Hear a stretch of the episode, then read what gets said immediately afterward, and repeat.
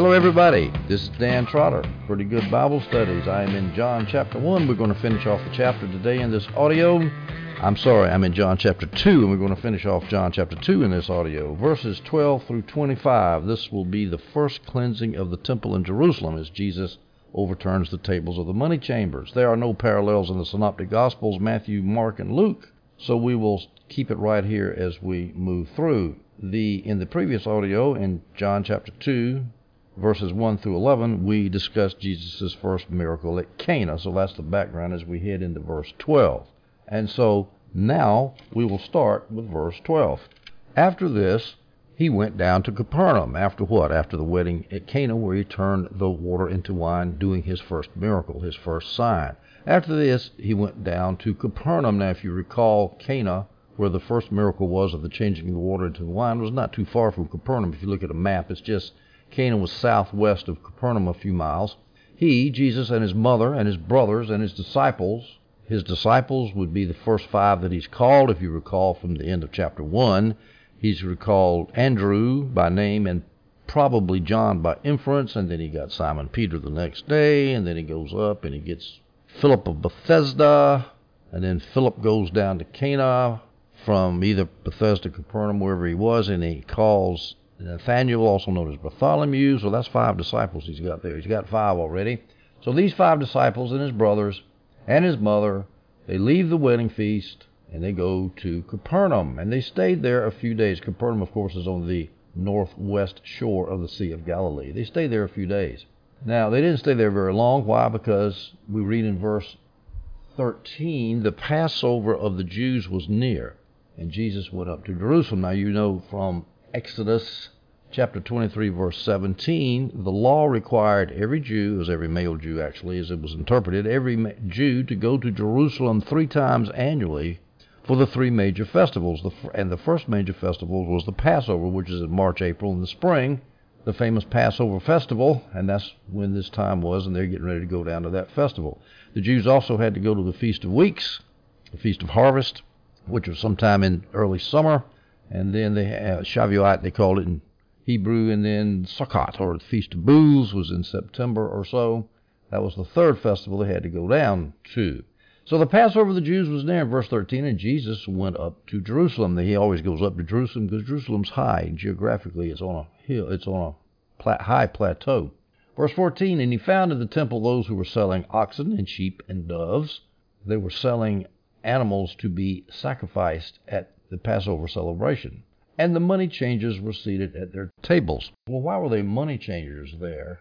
Well, these money changers were actually performing a legitimate business function. Many foreigners, foreign Jews, came to Passover from outside of Jerusalem, and they were using foreign currency, and they needed to convert their money to their Roman money to Jewish shekels so they could pay the temple tax, which was in shekels. And the locals, even though they would be using shekels, they had to have half shekels, which was the head tax Jesus had to pay as a ransom for their lives.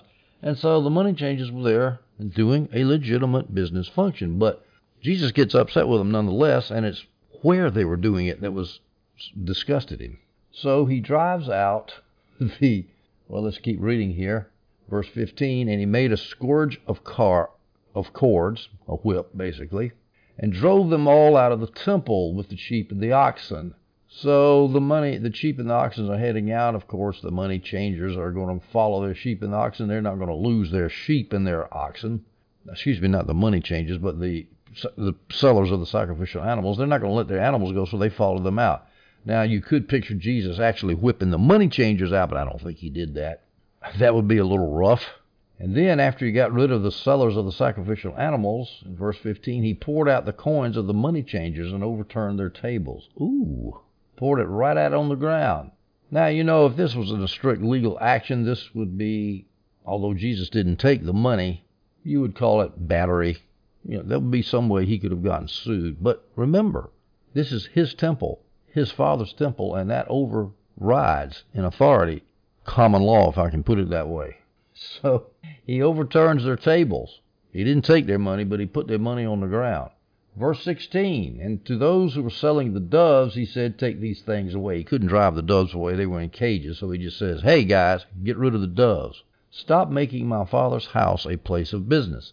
Now, the first thing we need to point out is, is this cleansing of the temple is entirely different from the cleansing of the temple that happened in pa- on Passion in Passion Week.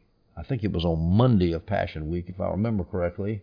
Matthew twenty-one, twelve through thirteen, which is at the end of his ministry, just about a, less than a week before he was crucified. This is the very beginning of his, of his ministry, before people knew who he was. So it's a different cleansing of the temple. He did it twice. Now, let me read to you the account of the second cleansing of the temple in Matthew twenty-one, twelve through thirteen. And Jesus entered the temple and drove out all those who were buying and selling in the temple, and overturned the tables of the money changers and the seats of those who were selling doves.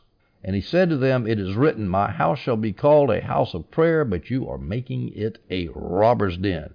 Now notice in the first cleansing of the temple in our verses here in John, he just said, "You're making my Father's house a place of business." Nothing wrong with a place of business. It's just where you're doing it. You're doing it right here in the temple. You're mixing the secular with the profane. Excuse me. You're mixing the profane with the holy. But by the time three and a half years later or three years later or so, when he cleans them out again, he says, "You're making my Father's house a robber's den, a den of thieves. You're not doing a legitimate business. You're a bunch of thieves." Well, the first instance, he was probably trying to cleanse the temple as gently as possible, although somebody made that suggestion. He was trying to avoid as much as possible the hostility of the Jewish authorities. Well, I, I read that, but then I think, well, wait a minute. Here you have this strange guy walks into the temple. The temple authorities, the the priests who are in charge of that temple, you know they're getting a cut on this financial activity that's going on in, in the court of the Gentiles there. They're getting a cut. All of a sudden, they lose their cut as Jesus drives all of these temple changers out of the temple, and he starts talking about my Father's house as if God was his Father. Well, I don't know how you do that gently, but at any rate, he upped his accusations against them in the second cleansing of the temple when he called them robbers, thieves. Now, we'll note here that some say that the two events were the same event at the end of his ministry. I don't know how in the world you say that, because John would really have to be writing out of time order in order for that to happen. And right up here he says, after this he went down to Capernaum and then went to Passover. This is, sounds like it after the the miracle at Cana, the changing of the water into the wine, he went down to Passover. So I'm going to say that, well, as most people do, this is a, a separate cleansing of the temple than the second one. Now, where did this cleansing of the temple take place? Where did Jesus overturn the tables of the money changers, and where did he drive out the animals of the sacrificial drive out the sacrificial animals of the animal sellers? It was in the court of the Gentiles. This was the outward. I'm going to read from John Gill here. The outward court, even all that space of ground which was between the wall which divided the whole from common ground, and the buildings of the temple, which was open to the air. If you look at pictures of it, it's kind of a narrow uh, stretch of real estate with a, a colonnade on each side. And the the first gate that you go into is was, as Gill calls it, common ground, the, the area that did not actually belong to the temple. And you walked into this first preliminary court, and it was the court of the Gentiles. It means anybody could go in there, Gentiles as well as Jews. And you went through the next gate, on the inner gate, through the colonnade there. You were in the court of women, which only which Jew Jewish men and Jewish women could go into. And then you go even further than that, only the men go into the court of men, and you go even further than that, only the priests could go into it, is the way that temple worked. That's just a little background that's not really relevant to our story here. We move, now let's just summarize this, what Jesus did here. What he did was, what he what he was was, very weak compared to the temple authorities, and yet he still did it. He was a single person, he had no bodyguard, he had no, he had five nameless disciples, people, unknown people, fishermen mostly. He was a single person. He was a stranger. He just walks into Jerusalem from Galilee. Nobody knows who he was. He has no power or authority in the government. He was unassisted, unarmed, and yet he carried such awe and majesty to be able to inflict a whole lot of terror on those people. And I'll point out to you, he called God his Father. So you can imagine what a what a scene that was. We move now to verse seventeen in John chapter two. His disciples remembered that it was written, "Zeal for your house will consume me." A lot of times the disciples remembered later that how Jesus f- fulfilled prophecy. It, it kind of dawned on them, oh, that's when he fulfilled that prophecy. So later on, as they were contemplating this incredible action that Jesus did, they remembered this psalm. It came to them. Psalm sixty-nine, verse nine. "For zeal for your house has consumed me, and the reproaches of those who reproach you," God the Father, "have fallen on me." Of course, I think that's probably David. It's probably a prophetic psalm. David is the type of Christ. Yes, it was a psalm of David. I had to go back and check it. So this is David speaking in Psalm sixty-nine nine, "For zeal for your house, God's house, has consumed me, David, and the reproaches of those who reproach you, God, have fallen on me, David." And of course, David is the type of Jesus, and so Jesus fulfills that type quite nicely, because the reproaches of those who reproach God fell on Jesus. These people hated God and they hated Jesus, despite all their outward claims to love God the Father.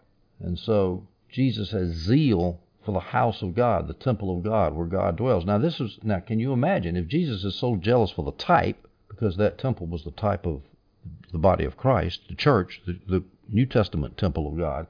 If Jesus was so zealous for the temple, the type, how jealous do you, do you think he is for the antitype, the church? How zealous and how jealous he is for the antitype, which is the church. He cares about the church, and he wants it clean. And I'm telling you, ladies and gentlemen, in the Church of America, in this year, Anno Domini two thousand nineteen, the church ain't clean. It's full of crapola.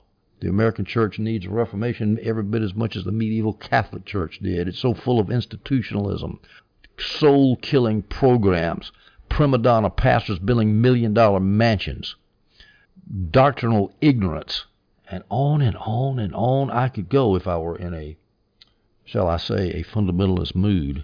So, notice that the disciples, they remember this verse, which means they must have known something about the Scriptures. A lot of times we think of them as ignorant fishermen. I've already referred to them th- that several times, but they knew the Scriptures. They knew that Scripture. John two, verses eighteen through twenty-two. "The Jews then said to him, 'What sign do you show us as your authority for doing these things?'" Now, you notice the first thing they didn't do. They didn't deny that God's house was being made a place of business. It's kind of hard to deny that because it was obviously true. They didn't say that Jesus should not have purged the temple of the profaning money changers and the sellers of sacrificial animals. They didn't deny that because they knew it was true.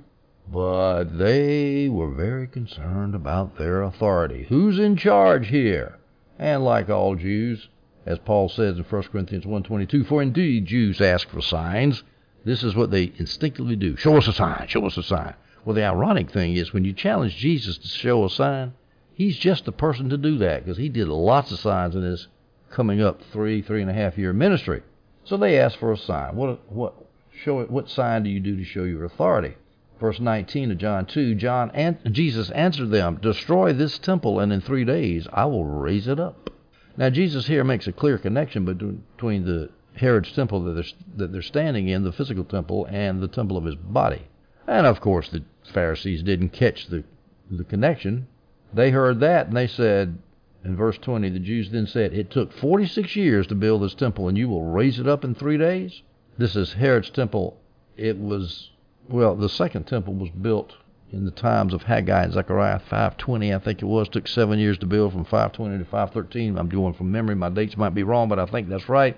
That was that was five twenty, five thirteen B C. Here we are now in about twenty-six, twenty-seven A D, perhaps.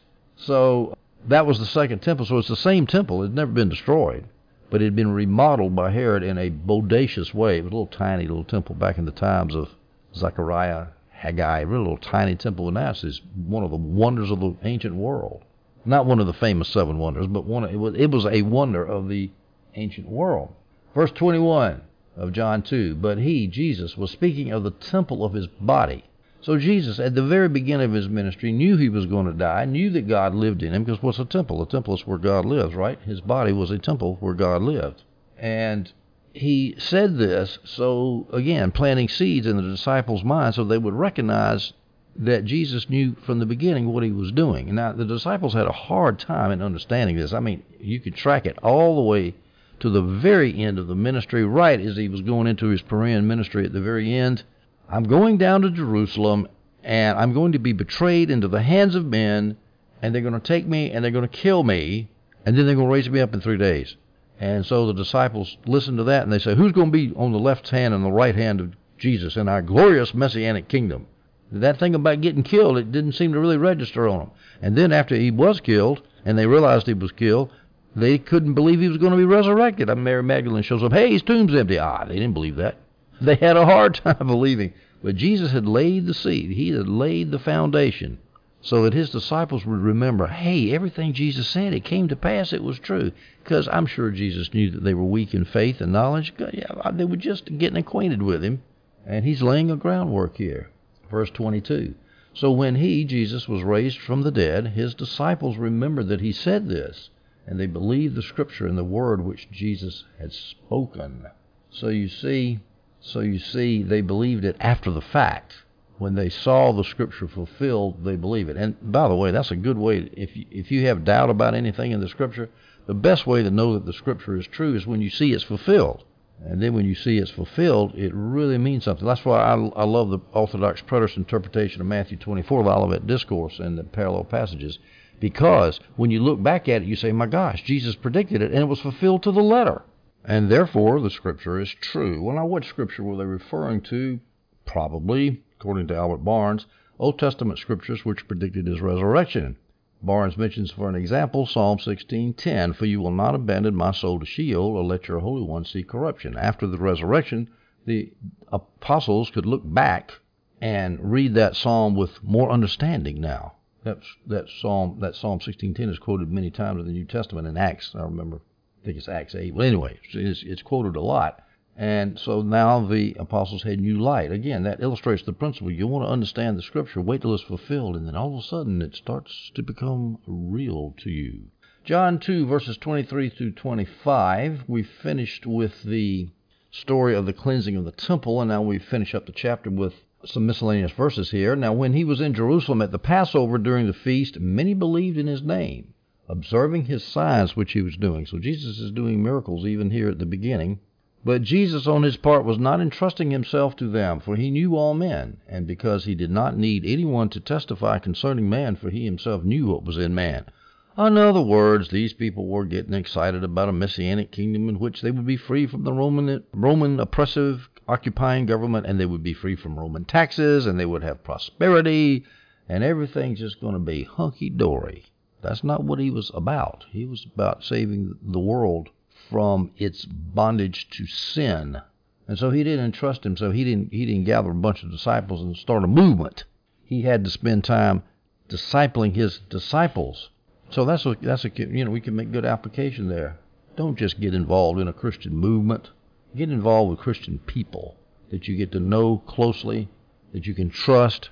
If you get involved in a movement, pretty soon that movement will turn into a bowel movement.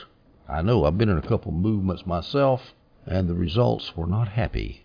Ladies and gentlemen, we are now finished with John chapter two. In our next audio, we'll turn to John chapter three, and we'll take up the story of Jesus and Nicodemus.